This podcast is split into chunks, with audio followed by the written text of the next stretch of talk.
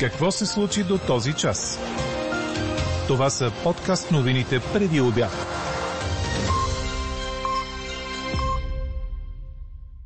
Няма българин, който да е почивал в Занзибар и да се е върнал заразен, твърдят туроператори.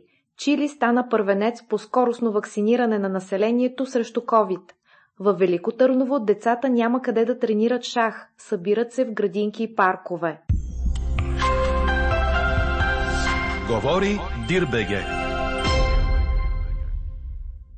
Добър ден, аз съм Елена Бейкова. Чуйте подкаст новините преди обяд. Днес ще бъде облачно с валежи в по-голямата част от страната, съобщава синоптикът на Дир подкаст Иво Никитов. По високите места в северна България и високите котловини на запад ще вали сняг, а в ниските дъжд и сняг. В южните райони ще вали предимно дъжд, в планините сняг. Дневните температури ще достигнат от три до осем градуса. Ще духа умерен и силен вятър от изток и североизток. По старопланинските проходи и Лудогорието ще има условия за навявания. Нито един турист, завърнал се от организирано пътуване в Занзибар, не е дал положителен резултат на пи си ар тест. Това твърдят от Обединение бъдеще за туризма в писмо до здравния министър Костадин Ангелов. От организацията реагират така след изявлението на Ангелов, че се готви въвеждане на задължителна карантина за завръщащите се от Африка българи. Въвеждането на карантина е административна пречка, която отново ще доведе до блокиране на дейността на туроператорите и ще нанесе значителни загуби за вече платени пътувания, смятат от бъдеще за туризма и настояват за предвидимост и последователност на антиковид мерките.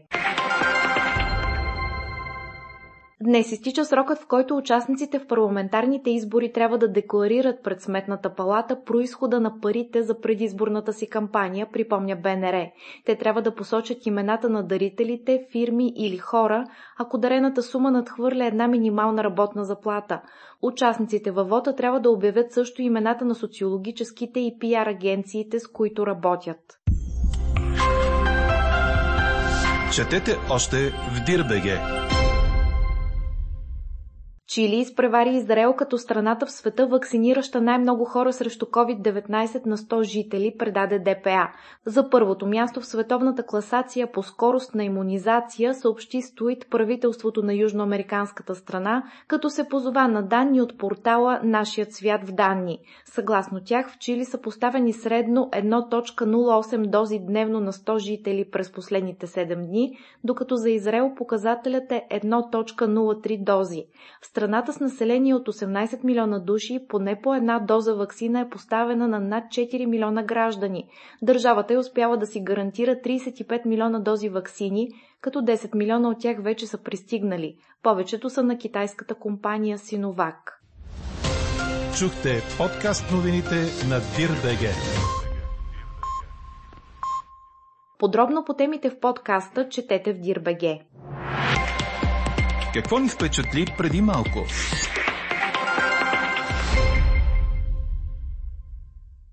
Деца, шахматисти и техните ръководители от клуба по шаха Сеневци ще играят протестни партии шах тази вечер в знак на протест срещу липсата на помещение, в което да тренират любимото си занимание, предаде Б Н Р.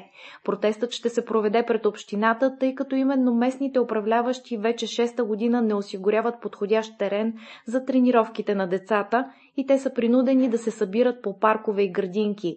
Предстоят ни много важни подготовки за състезания, ние трябва да съберем децата да излязат от онлайн средата и да поиграят с истински фигури и часовници, но това е невъзможно, защото няма къде да ги съберем, разказа международната майсторка по шах Цвета Галунова, която е ръководител на клуба Сеневци. От общината твърдят, че се търси решение на проблема. А какво ще кажете за това?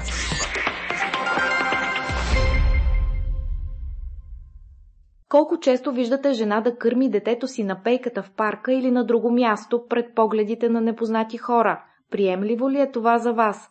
Питаме ви, защото изследване в Великобритания, проведено миналото лято, показва, че шестнайсет процента от майките, които са кърмили децата си навън, са споделили, че са нахално наблюдавани от непознати мъже, а осем процента са ставали обект на сексуални намеци заради това.